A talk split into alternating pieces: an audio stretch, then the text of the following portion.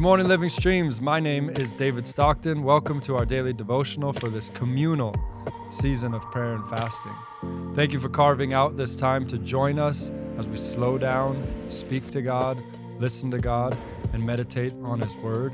Our prayer is that in this time you would delight in the Lord and be blessed and strengthened. This week, as we prepare ourselves for a message entitled Fasting as Prayer, we're discussing a few different types of prayer for which fasting may be an appropriate addition. Today, our creative arts director, Nathan Del Turco, will be leading us in a devotional about giving thanks for our daily bread entitled Cheating the System.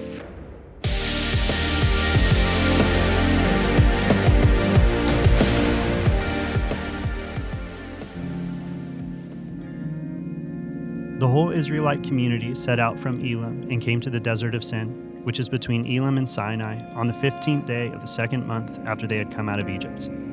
In the desert, the whole community grumbled against Moses and Aaron. The Israelites said to them, If only we had died by the Lord's hand in Egypt. There we sat around pots of meat and ate all the food we wanted. But you have brought us out into the desert to starve this entire assembly to death. Then the Lord said to Moses, I will rain down bread from heaven for you. The people are to go out each day and gather enough for that day. In this, I will test them and see whether they will follow my instructions. On the sixth day, they are to prepare what they bring in, and that is to be twice as much as they gather on the other days. So Moses and Aaron said to all the Israelites, In the evening you will know that it is the Lord who brought you out of Egypt. And in the morning you will see the glory of the Lord, because he has heard your grumbling against him. Who are we, that you should grumble against us? Moses also said, You will know that it was the Lord who gives you meat to eat in the evening and all of the bread you want in the morning, because he has heard your grumbling against him. Who are we? You are not grumbling against us, but against the Lord. Then Moses told Aaron, Say to the entire Israelite community, Come before the Lord, for he has heard your grumbling. While Aaron was speaking to the whole Israelite community, they looked toward the desert, and there was the glory of the Lord appearing in the cloud. The Lord said to Moses, I have heard the grumbling of the Israelites. Tell them, At twilight you will eat meat, and in the morning you will be filled with bread. Then you will know that I am the Lord your God. That evening, quail came and covered the camp, and in the morning there was a layer of dew around the camp. When the dew was gone, thin flakes like frost on the ground appeared on the desert floor. When the Israelites saw it, they said to each other, What is this? For they do not know what it is. Moses said to them, It is the bread the Lord has given you to eat. This is what the Lord has commanded. Everyone is to gather as much as they need. Take an omer for each person you have in your tent. The Israelites did as they were told. Some gathered much, some little, and when they measured it by the omer, the one who gathered much did not have too much, and the one who gathered little did not have too little. Everyone had gathered just as much as they needed. Then Moses said to them, No one is to keep any until the morning. However, some of them paid no attention to Moses. They kept part of it until morning but it was full of maggots and began to smell. So Moses was angry with them. Each morning, everyone gathered as much as they needed, and when the sun grew hot, it melted away. Exodus 16 1 through 20. Have you ever tried to cheat the system? In this story, we see that the Lord had a plan a plan to provide exactly what the Israelites needed for each day, one day at a time. He told them, through Moses, that each day there would be enough to eat some of them didn't listen. When the food came, some of them did what many of us would have likely done. They tried to store up some for later. Why did they do this? Was it because they were hungry for more? I don't think so. I think they had a problem with trust. They had a crisis of faith even in the midst of a miracle.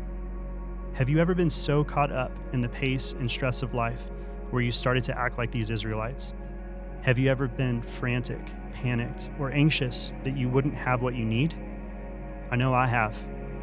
Can we take a moment to consider this in our own lives?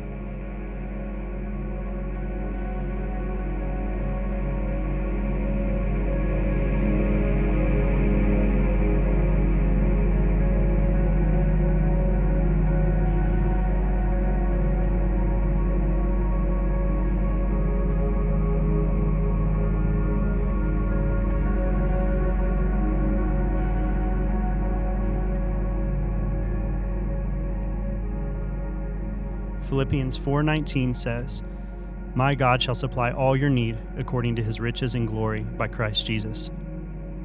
Today, in a simple way, instead of choosing the path that allows our fears or concerns for the future to dictate our actions, let's allow the Holy Spirit, the bringer of peace and comfort, to remind us that the Lord will provide all our needs according to his riches.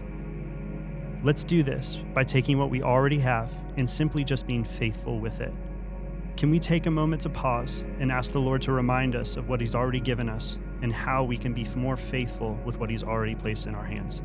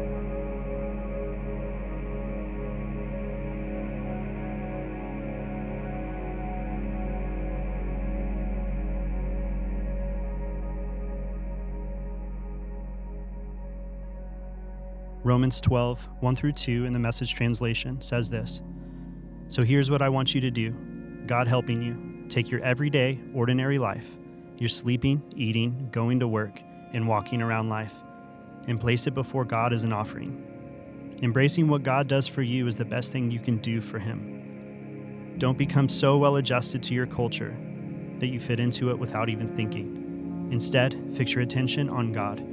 You'll be changed from the inside out readily recognize what He wants from you, and quickly respond to it. Would you pray with me? Dear Lord, thank you for another day. Thank you for daily bread. Thank you that you promised, even in the midst of this frantic world, that you would be with me.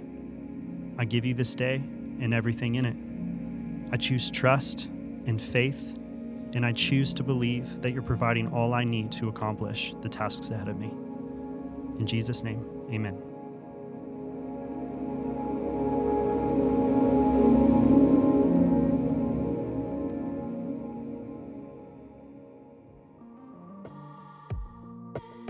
Thank you so much for joining us in today's daily devotional. We'll be posting one of these on Apple Podcasts and Spotify every Monday through Saturday morning for the duration of our January fasting season. We hope this time helped you grow your courage as well as your intimacy with the Lord. May the Lord bless you and keep you and cause his face to shine upon you.